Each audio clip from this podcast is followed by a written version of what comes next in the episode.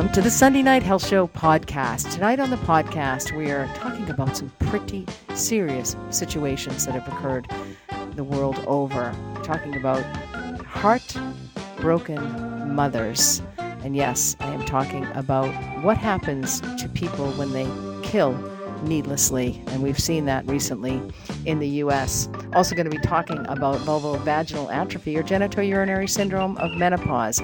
Treating it will change your life. And with Dr. Tomi Mitchell, we're going to be talking about postpartum depression. And also, do studies show that the kinder you are, that can actually treat your depression? Tune in. The Sunday Night Health Show podcast starts now. And now, Maureen's Health Headline. You have heard his voice before. He does tremendous work in educating men and women and they about anger management. It's a big problem in this world. And I have invited Alistair Moose of Moose Anger Management to come on and talk about the very shocking situation that occurred in Memphis, Tennessee this week. Good evening, Alistair. How are you? I'm good, thanks. Nice, nice to be here.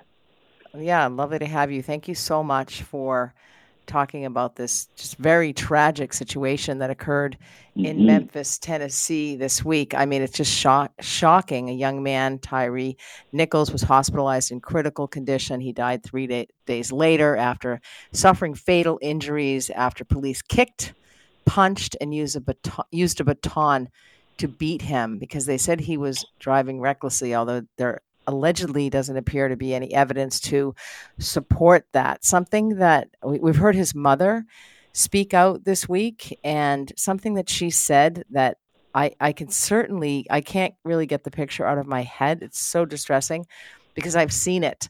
I have seen traumatic head injuries when people are kicked in the head, and she said his head was blown up. Uh, she said like a watermelon or a basketball, and it's just she's absolutely correct.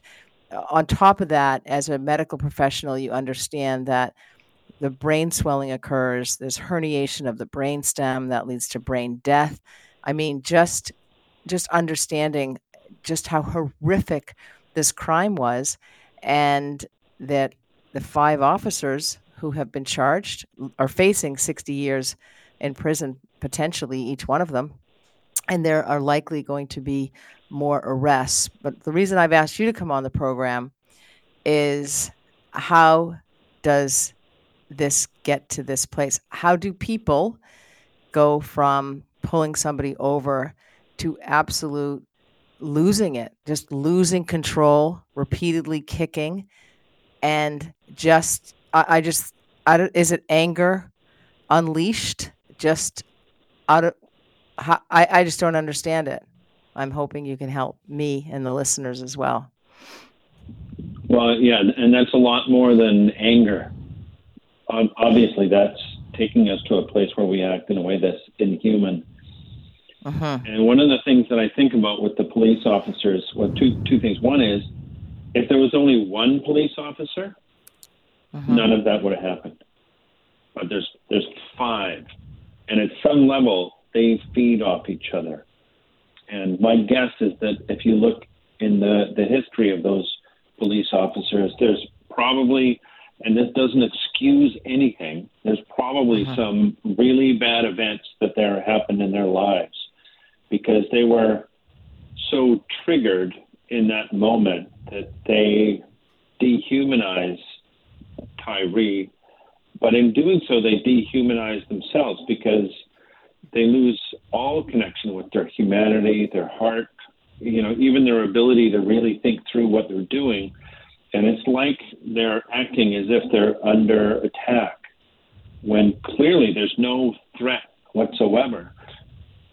But the energy within all five of them seems to just rise them up. Like when there's a group people in a group will do things that they would never do if they were alone, and that's and that's part of it. But I think on a bigger level, in police departments all over North America, there's a there's an increase in violence, and increase in violence you know, all across the states with all, all of the mass shootings. And I think people are really on edge, and the more on edge people are before they even get to that kind of thing, the more likely they are to lose it.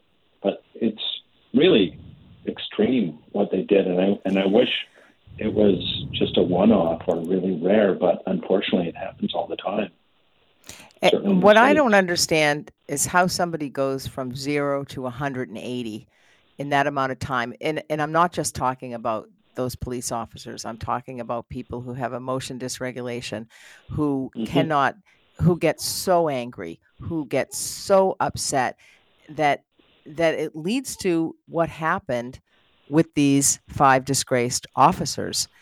Um, how they just completely lost hold of themselves. As you say, this was the most inhumane thing that that one could ever imagine. You could never imagine that that this would happen.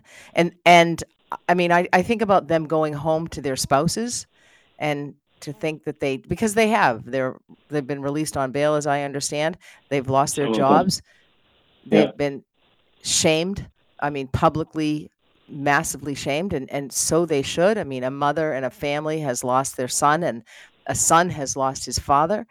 Um, mm-hmm. And then on top of that, the complacency of the paramedics is what you see on the um, footage, the body cam footage and the uh, footage of the um, lamppost, um, that they turned up to this and saw this and didn't do anything to help this gentleman, Tyre Nichols. Mm.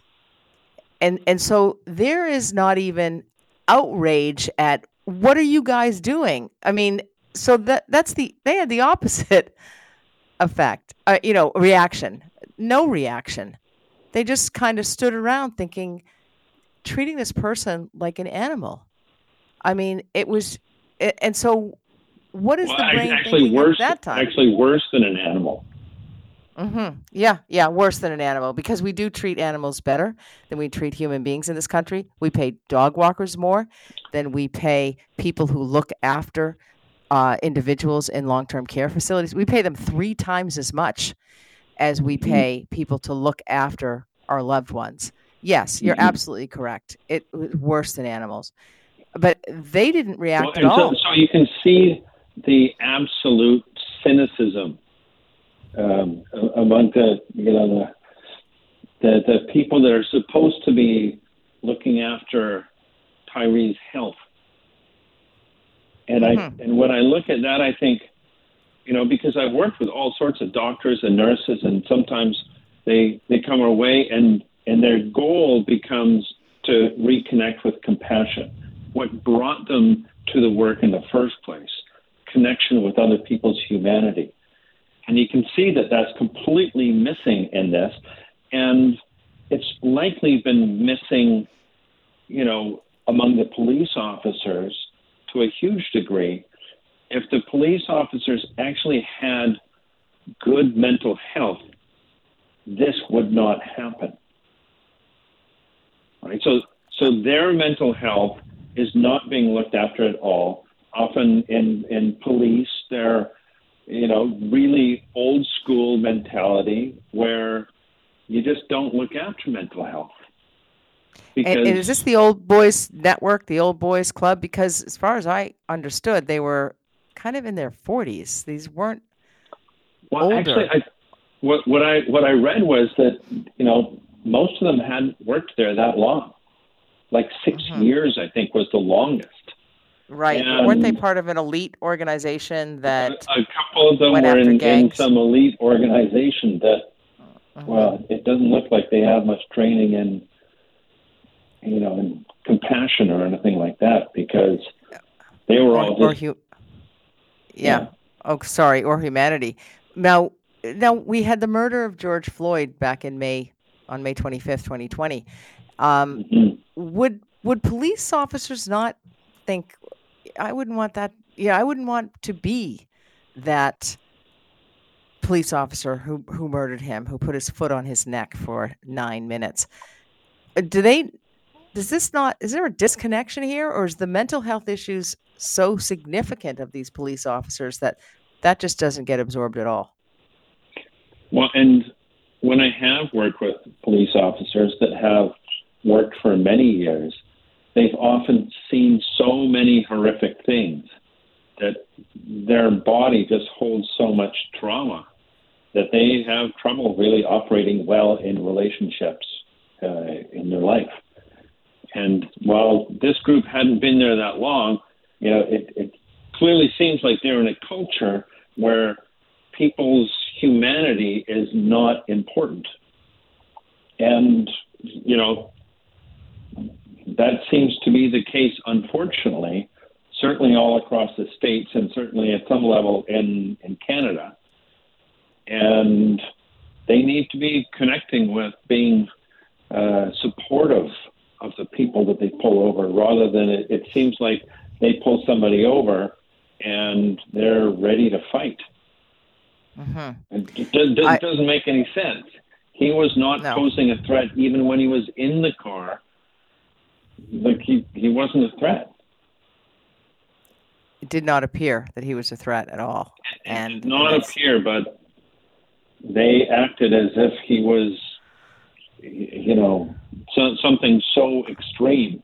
It's really hard to make sense of just watching the video because their response seems so over the top and and and through the whole thing and it just makes me think well either they're all really traumatized and disconnected but that seems to be the case for um, you know, so many of them that either they don't have any training how to, you know, look after their own mental health, and then they can't look after anybody else's.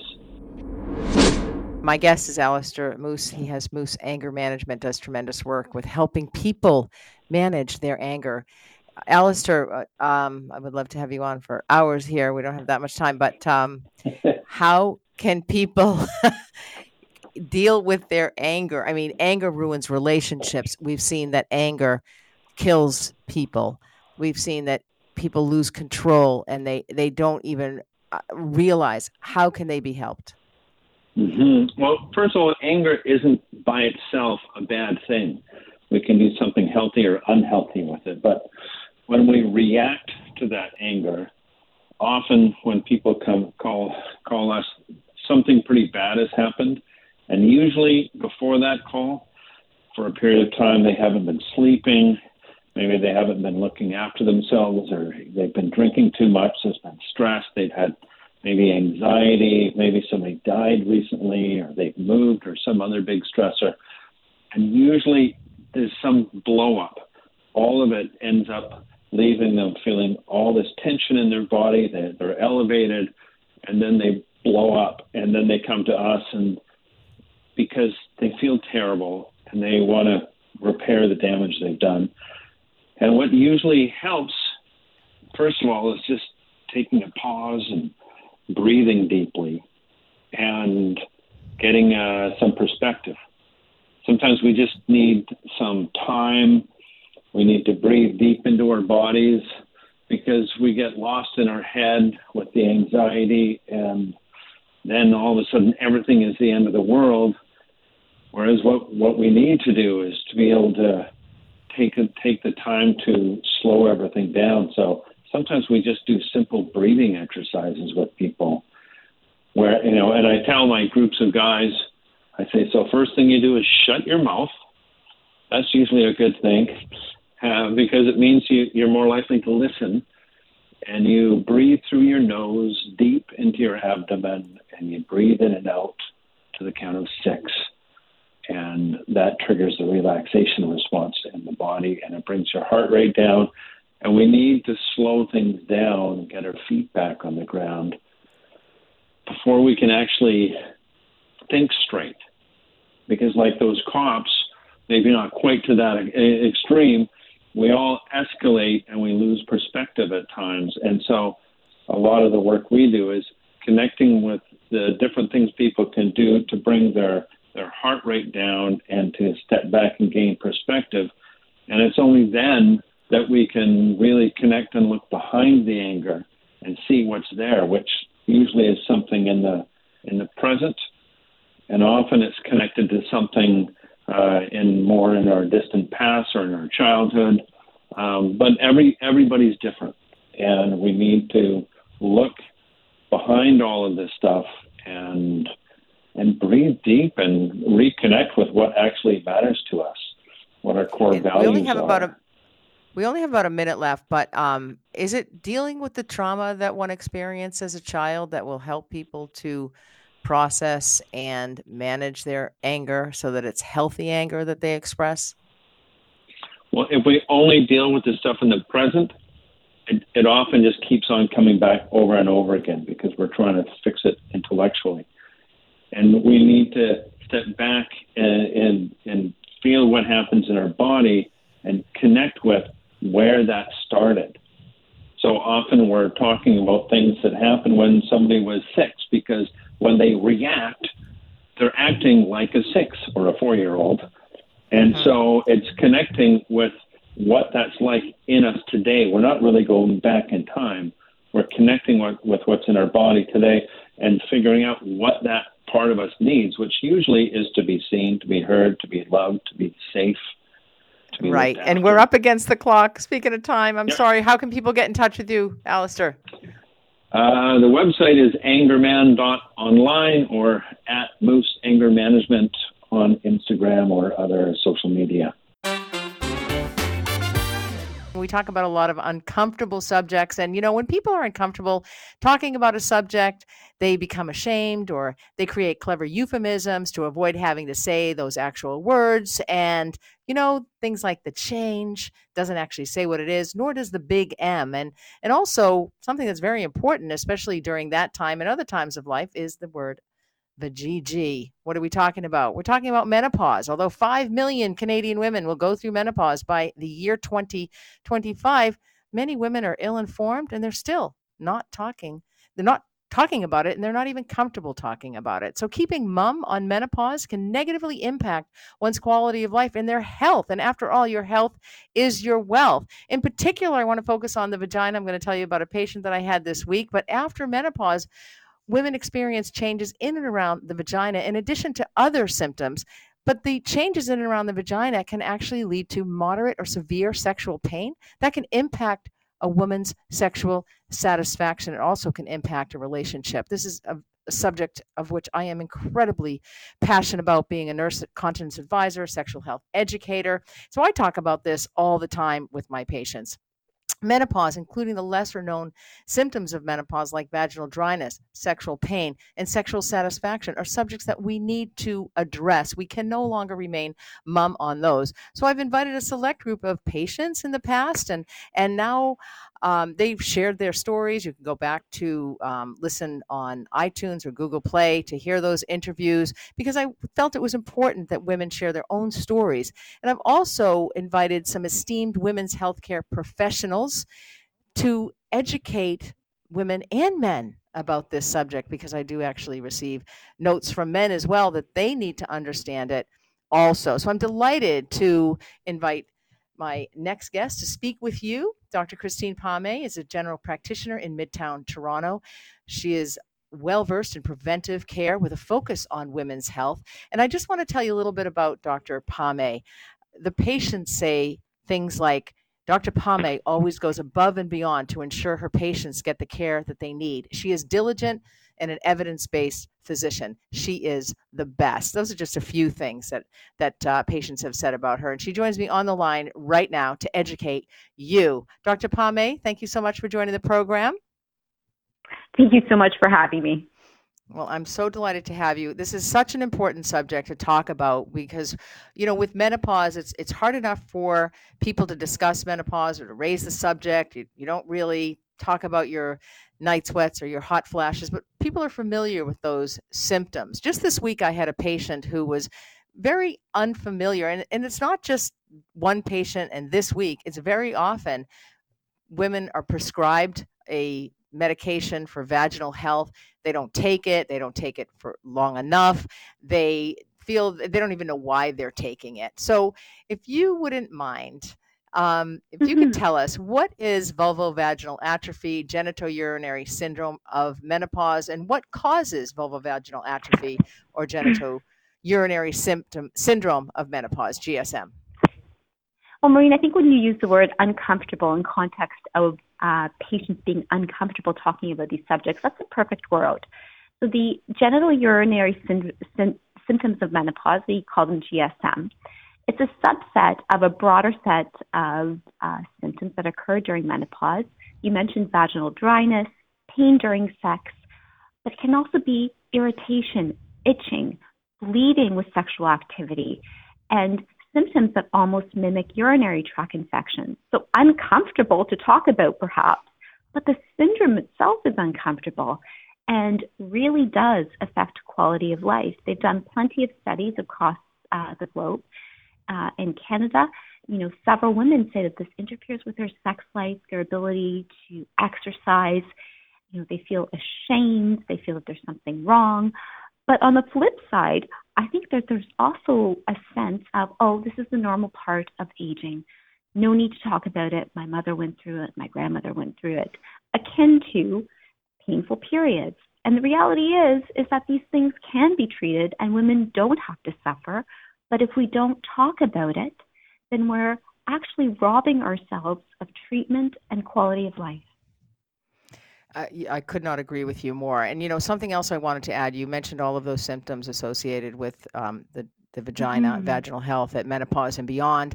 Um, you know, the thinning, dry vagina. It, it, doesn't sound so sexy. It doesn't sound so great. It, it, you know, it makes women feel old as well. And I think when women feel old, they also want to deny sometimes that that aging process. And it, it's such a sensitive subject to go into a physician and to say, you know, I feel vaginal dryness, it's uncomfortable when I ride my bike, or um, it's decreasing my sexual desire because sex is painful and who wants to do anything when something hurts. So, as a woman, it may be okay to bring up hot flashes and the, the better known symptoms of menopause, even heart palpitations or night sweats. But how does a patient bring up the subject of a dry vagina to their general practitioner? You know, I think that's an excellent, um, excellent question. So I'm really lucky. I have a pretty static practice. My patients know me. There's a familiarity. You know, myself, when I'm doing an annual review, I'll ask these uh, questions to women, you know, starting in their 40s, because menopause doesn't happen suddenly. It's a transition over time. Everybody has a different trajectory time-wise. Um, but quite frankly, you know, when a woman comes in and speaks about, I think I have chest pain, you know, I think I have wrist pain, we've somehow made any talk about vaginal symptoms to be this taboo topic. The vagina is an organ, you know, it's an important organ. It does a lot of work. And I think that part of uh, opening up barriers is taking away that stigma. It's not a Pandora's box. You know, it's part of your body, and it's really no different than coming in and having your heart checked, having your lungs checked. And I think if you sort of destigmatize the process, it makes the discussion easier. The other point is is that you know oftentimes patients come and they educate me, and I'm happy about that, Maureen. You know they bring mm-hmm. up things and say, "Look, I was talking to my friend, etc." So you know having a relationship with your physician where you over time build a rapport, you know over time have your physician understand your body. I think that's part of it too. I couldn't agree with you more. It can be so uncomfortable. And I'm going to take a stab at this without offending all of the GPs across Canada, but most GPs will not ask. And, and my concern is if we diff- if we consider the different cultures that we have that make up this beautiful country, uh, this may not be easy to communicate. And what do you suggest? Or, um, you know, a, a woman who's speaking to a male physician where they might assume this doctor's not going to know anything about my vagina or I'm too embarrassed to say. But but let's go with the different cultures. How how do you suggest yeah. um, we deal with that barrier? Well, let's call a spade a spade. Family doctors in general shy away from this for a number of reasons historically. Um, I think that starting off saying, I feel uncomfortable talking about this, but it's important to me.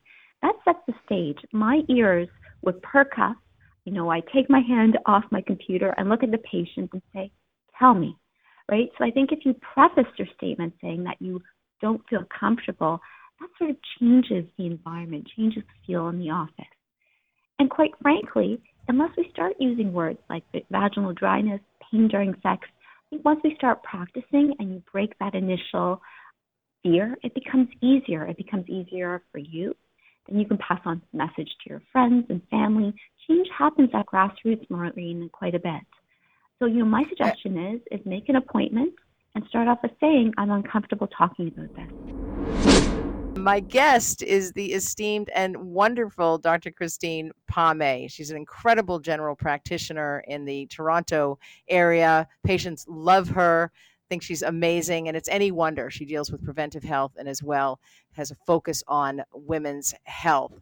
And women's health is important for families, for relationships, and in particular for the woman herself. We're talking about vulvovaginal atrophy, VVA, or GSM, genitourinary syndrome of menopause. Thank you so much, Dr. Palmay, for staying with me.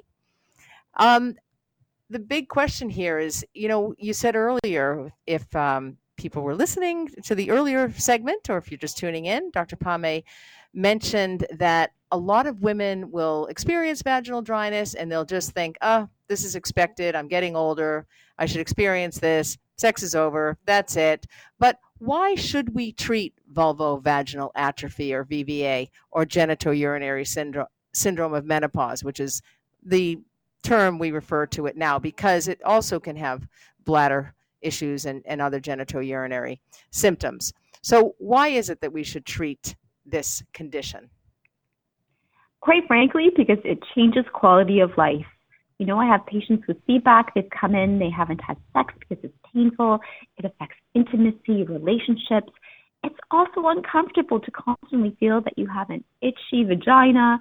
You know, perhaps you think you have a urinary tract infection. So, if treatments exist to alleviate these symptoms and, you know, uh, going forward, have a woman resume a healthy sexual life, restore a relationship, that's a no brainer to me.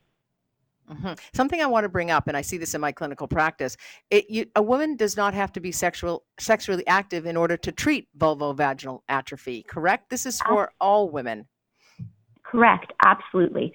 There's no doubt, um, you know, first-line treatments are sort of lifestyle modifications, and engaging in sex to a certain extent does help because it promotes lubrication. But I mean, the reality is, if you're suffering and you're not having sex, the concept of prescribing sexual activity is not going to work. So other things are avoiding irritants, obviously stopping smoking, caffeine to a certain extent, and there's a whole plethora of over-the-counter lubricants, moisturizers.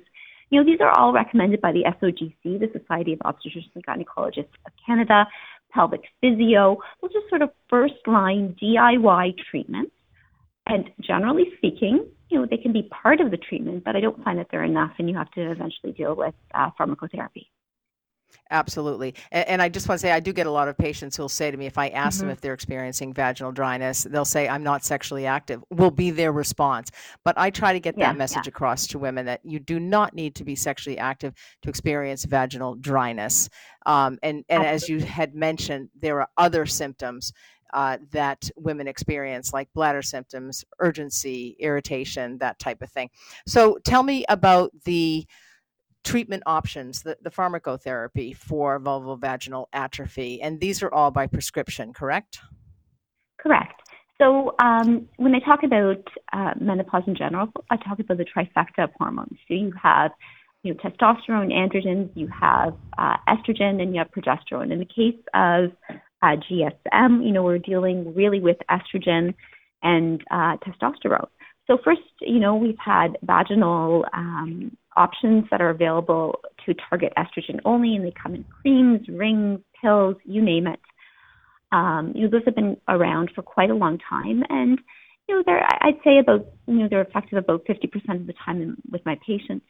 Uh, they come in different dosage formulations, but definitely prescription we have two new options available. Uh, one is an intravaginal ovule, uh, and I love the ovules because unlike pills that chafe and get stuck, an ovule is easy to insert, insert in once daily at bedtime. Uh, the generic name is prasterone. Uh, and it really targets both estrogen and testosterone in a really elegant way.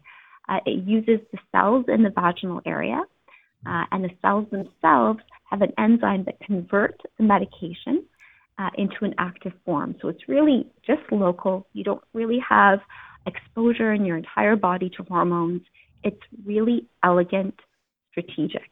And I would like to uh, describe it as targeted.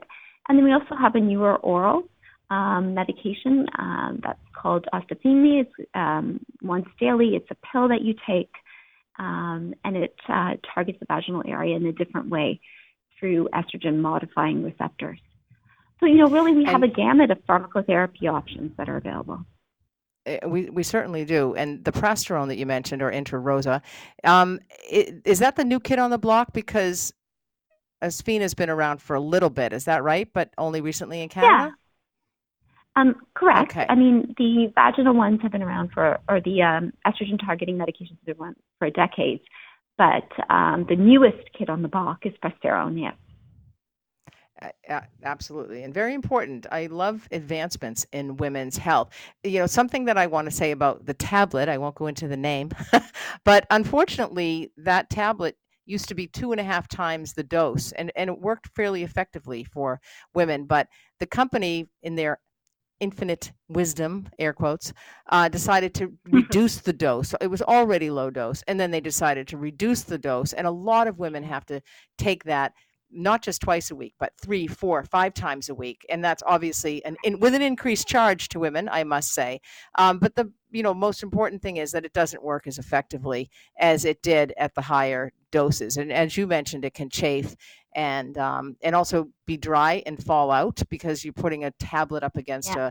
a, a, dry vagina. A lot of women find that, that the creams are um, messy and they worry about the the partner um, that they would absorb something um, as well. So, what what would you say to um, patients to to women who um, are experiencing this, and and you know how important is treatment, and is it something that they just need to take for a few months, or is this lifelong therapy?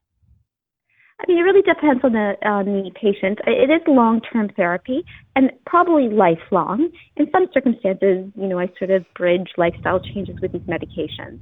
But I mean, the reality is, is the least effective and most expensive medication is the one that you don't take, right?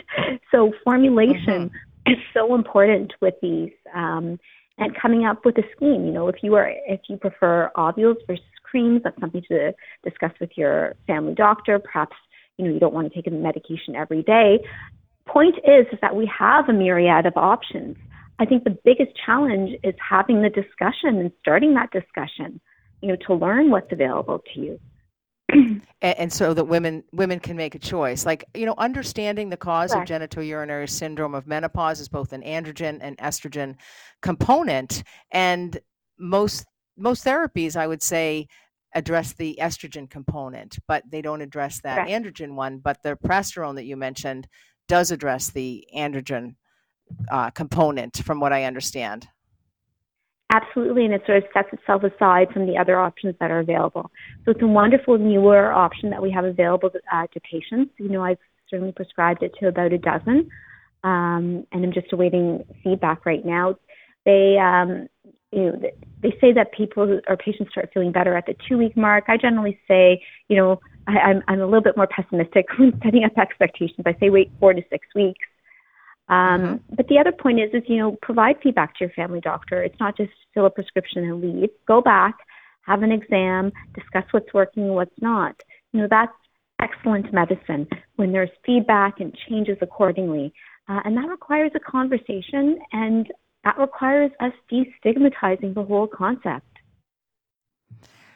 that it, it's so important and you know we, we only have about a minute left but um, you know i just i'm very excited about this new treatment option because it's mm-hmm. as close as you get to mimicking the natural dhea production yes. in a woman's body and it addresses the root cause versus addressing only symptoms and you're not giving more estrogen like you are with you know if it's not working doctors will suggest more estrogen cream or more vaginal tablets this your body decides with intrarosa your bo- or prasterone your body decides how much that you need and it's a local action only which is which is amazing and the local action yeah i mean local action is so key in this case it, it, and it certainly is. Anyway, thank you so much, Dr. Palmay. I really appreciate you coming on the program tonight and educating women about the, the new kid on the block.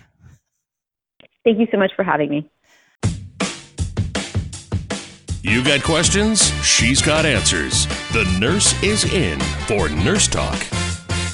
Welcome back to the second hour of the Sunday Night Health Show. Uh, we're going to be talking about a very important subject right now that can affect women. It can also affect men as well. Um, also, going to be talking about kindness, answering your text messages and emails as well. And uh, just going to cover a little back to the bedroom segment how you can actually increase your sexual satisfaction in your relationship. But right now, in order to discuss a very heavy and very troubling and distressing medical condition, mental illness, uh, with me is Dr. Tomi Mitchell. You've heard her voice before. She's a medical doctor in wellness and performance. She empowers professionals to reduce burnout and overwhelm so they can increase their productivity in the workplace. She's all about leverage based leadership. She's a speaker, a trainer, and a writing sh- writer. She talks about mental health, burnout prevention, leadership development, and racism is a public health crisis. And right now, we're going to be talking about postpartum depression. Good evening, Dr. Mitchell. How are you? I'm well, Maureen. Thanks for having me again. You are so welcome. Thank you for joining the program. Are you kidding? it's My such your pleasure. contribution is amazing. Um, you know, this is a very tough subject, postpartum depression. It's poorly understood. It can often start in pregnancy as well. Um, it's confusing. Uh, in, people change dramatically. Uh, hormones are, um, as I like to say, out of whack, and the birth of a baby can bring on a variety of powerful emotions. We can have excitement and joy to fear and anxiety, but it also can bring on depression. And and we think, you know, we people know that there's baby blues that can occur typically day three after the baby is born. That can include mood swings, crying spells, anxiety, difficulty sleeping, and and most new moms experience that. But that you know that might last a couple of weeks. It gets better over time, but some new moms experience a more severe, long lasting form of depression that we call postpartum depression. But it, as I said, it can start in pregnancy. And it's very difficult to understand because seemingly the birth of a baby is the most joyous time of um, you know of our lives and i had a friend describe it as um, you know it was like teenage love you know there's there's nothing Yeah. all over again there's nothing like it and so it's very difficult to understand walk us through um, what postpartum depression is Yeah, postpartum depression is, like you said, more than the blues, which is that adjustment period in the first two to three days to like the first couple of weeks after delivery. This is more severe and long lasting, and it really impacts the quality of life of the mother, their family, and also you can also expect the men too, I will say, and just Mhm. how she responds. So it's it's it's complicated, and you know it's more than just the blues. So it's lasting more than two weeks. We typically use two weeks as our minimum amount of time we've had these symptoms, such as mood swings, anxiety, um, irritability, just withdrawing, feeling hopeless, and um, but it goes more than that. Like you might have insomnia, which is obviously having a baby can cause insomnia, but there might be inability to sleep even when you have a chance to sleep, withdrawing, like loss of interest in things that normally would interest you, as we would see in depression, even if it wasn't in the postpartum um, period, just feeling worthless. It's it's depression, clinical depression, but the key part is it's in that post delivery period, and it can be up to a year after the birth of the child. Mhm. And many people suffer from frequent depression, as you mentioned, and, and psychosis, even suicidal thoughts. Yeah, uh, This is Very much what so. what I want to point out is this is a I, I think it's one of those uncomfortable subjects too that we don't really talk about the risks. I've spoken with women postpartum who uh, you know were afraid to tell anybody that they were having thoughts that they were going to harm their baby. Yeah. Uh, th- there's a lot of s- shame around that and and stigma and it it's also dangerous although many don't act on it some do Yeah. and it's always it's always incredibly tragic. So what is happening in the brain that you would go from having a, a baby you know anticipating a most joyous time of life to psychosis suicidal thoughts a thought to harm your child or perhaps even kill yourself and bring your children along with you? That's a really good question because I, I don't I don't know if we exactly know what exactly turns the trigger per se, but there is often like there's a sudden shift, and I think there's multi factors that are even outside of um, the brain per se. But yes, individuals who have postpartum psychosis, psychosis typically had underlying mental health challenges before, and there also may be triggers as far as um, stressors in their pregnancy or post delivery, like a traumatic birth, um, worsening partner, like situation with their partner, poor support, unwanted pregnancy. Um, and sometimes we don't even know. Like there are women who everything quote unquote seems perfect. So I wish I could say there was like a clear cut answer, but it, um, I just haven't seen it. I don't know about your clinical experience. It's it's a topic that people don't want to talk about, but as providers, we have to normalize it and know that this is common. I think the middle ground is actually the the depression piece. I think that's more common than we realize. And normalizing this and being proactive and you know letting your patients know that it's okay to ask for help. I often tell my patients even before they they come in with their new baby, all happy but exhausted, and I'll look at the partner and I'll be like, "Congratulations with both of you," and I would say straight up, you know, usually it's the woman who's carrying, doing most of the work. If if she's just nursing, and she's going to need a lot of help. And you know what? You may find that her moods may go up and down, and this is normal. But this is a time that's going to, you know, can test your relationship, but it's also a time to really excel.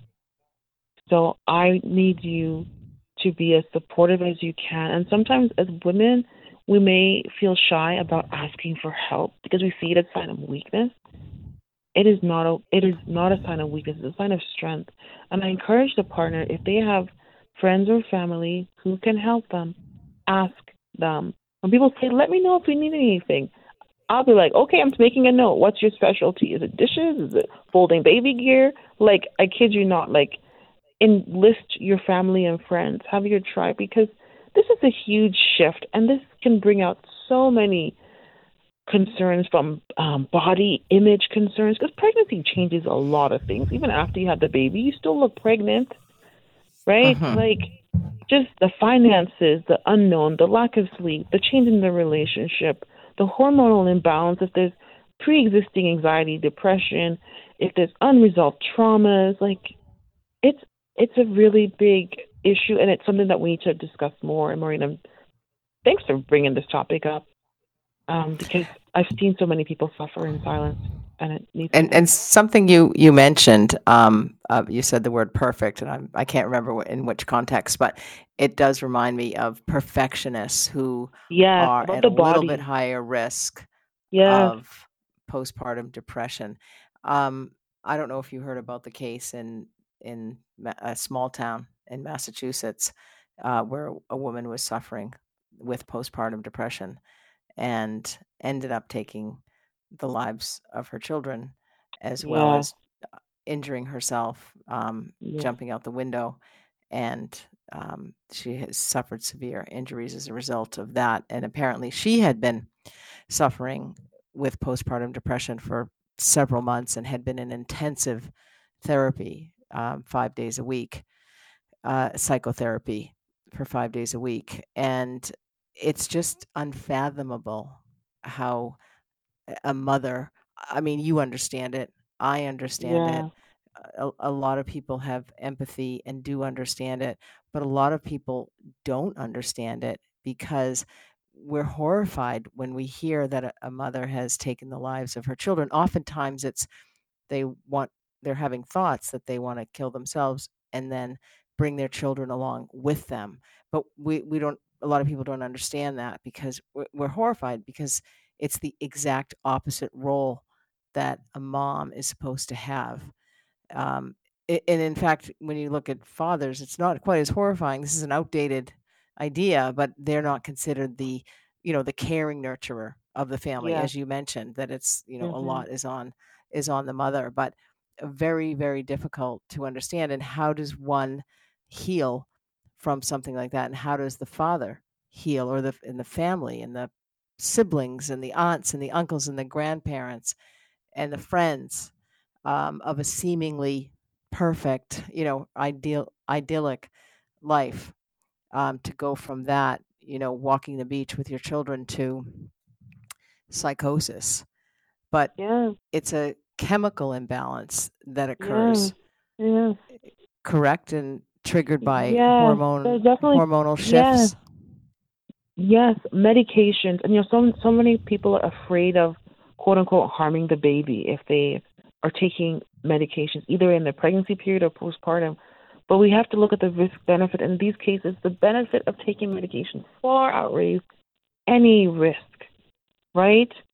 Mm-hmm. Like it, stories like this should never have happened, but I mean, it's it's a sign that there's obviously a lot of work that needs to be done to support these families. And when a mother is brave enough to get help, sometimes she needs to be, you know, it, it there just needs to be more. But even with our best efforts, people do fall through the cracks. But yes, medications are important, and the stigma of medications. We need to we need to stop this. Think of it. I I tell my my uh, my mothers, and even even for non postpartum depression, just think of it like a vitamin for the brain. Whether it's vitamin D, dopamine, or like serotonin, whatever it is, it's a vitamin. Your brain needs it. Mm-hmm. All right. My guest is Dr. Tomi Mitchell. We're talking postpartum depression and postpartum psychosis. I just wanted to read an email, Dr. Mitchell, that I received. Uh, Dear Maureen, thank you so much for bringing this subject up. My daughter experienced postpartum psychosis and tried to injure her baby, but fortunately, her sister walked in on her while she was in the midst of that. And my daughter broke down and was eventually able to get the help that she needed. This rocked our world for over a year, and we still have effects from this situation. Sincerely, mm. Wow. a mom still suffering. Um, yeah, it's you know it's one five hundred, but you really only hear about the ones that make the news, if you will. Yeah. Um, it's postpartum psychosis, you you mentioned um, medication is important, and you know those medications are they're antipsychotics, right? Yeah. What are some of the other types of medications that are used? Uh, we well, we definitely use antidepressants as well. Um, mm-hmm. We there's non-pharmaceutical things like we often like with anything we do counseling, therapy, acupuncture. Like I still believe in all those things, eating a healthy diet, and then the medications on top. Severe cases, you might even need like um like ECT or like some other or um some centers actually have ketamine for extreme mm-hmm. cases. We don't have I don't think we have many centers in Canada, but I know in the US they go as far as the dissociative drugs. So it's really case by case up to the physician, psychiatrist specifically, especially one, ideally one who specializes in this area because it is very niche. I feel, and um, it's important to stay on therapy. Yeah. Yeah, very, very niche. In this particular situation of the case in the small town in Massachusetts where the mother um, took the lives of her three, allegedly took the lives of her three children, um, mm her husband was working from home. She was getting intensive psychotherapy. The kids were in their various schools. Um, she was left mm. alone for about 15 or 20 minutes with the children just to quickly run out um, and run an errand. And in that period of time, you know, allegedly committed these murders and and also jumped out the window, ended up breaking her neck. Um, it, Oh. is there when somebody starts to typically when people are depressed, they don't have the energy to die by suicide. Um, yeah. Is this something that when people start to get start to feel better, it, it's a bit of a phenomenon It, it they is. actually have the energy to do that? Yeah. Yes, it is. It's like that calm before the storm. And it, if you're not careful, you might think, oh, they're getting better. I can, you know, they're not going to harm anybody. They're, they're better. And then things like I- this happen. It's so heartbreaking. I think we don't even I don't I think we don't even talk about enough about the No. delusions that people experience, the hallucinations that people experience, Yes. the uh, mixture of manic mood and low mood, loss of inhibitions, feeling suspicious or fearful, or um, restlessness, feeling confused, behaving in a way that's very out of character. And we don't think a mother could ever harm her children. Of course, I am certain that this woman did not want to harm her children, that she was psychotic. And when people are psychotic, they behave in bizarre ways that are incomprehensible. I, I, I completely do not hold her responsible and feel terrible for her once her hormones balance out potentially Yeah. after a year and her mental health improves and when she realizes the gravity of what Yeah. happened. It's, it's Um, so sad. Oh, it's just so sad. And and can somebody ever heal from such a tragedy? I don't think anyone they, like people talk about you know I don't think so. I think that's a scar that is forever there. Like the scar can tighten up and you have your the wound can tighten you left, left with a scar. So that scar will be there. I don't care. Like I just I just don't it doesn't disappear. That is that's part of you. Like that's no, I I struggle with that one. I just I think you can definitely move on, find something beautiful from a situation, but to truly completely say it doesn't nah it's it's forever there. It's it's so heartbreaking. But It you know just so it's heartbreaking. so heartbreaking. As a mother and you know for that mother like for them they love their children but the way their mind is they almost think like they're taking themselves out of misery or they're so scared that they're gonna like it they just it's so sad maureen. Like just Yeah. They're they're not they're not in their right mind and, and no it can be very hard to come to terms with the experience of postpartum And- psychosis as one recovers. Yes, and the recovery is years, frankly, because even for regular, like just depression on its own, we encourage our patients to stay on the medication for at least a year after resolution, like symptoms, like you Mhm. feel amazing, like a Exactly. year after. Yeah, right? absolutely. And listen, we're up against the clock. I'm sorry. I know. I have to let you go. Thank you so much for having this tough conversation with me. I really appreciate And it. thanks for sharing the space. It was really good. Thank you. Thanks for listening to the Sunday Night Health Show podcast. You can subscribe, rate, or review on your favorite podcast app. And if you've got a question about your health, the nurse is always in. So email me, nursetalk at hotmail.com, and I just might answer your question anonymously, of course, on next week's show. For now, have a happy and healthy week.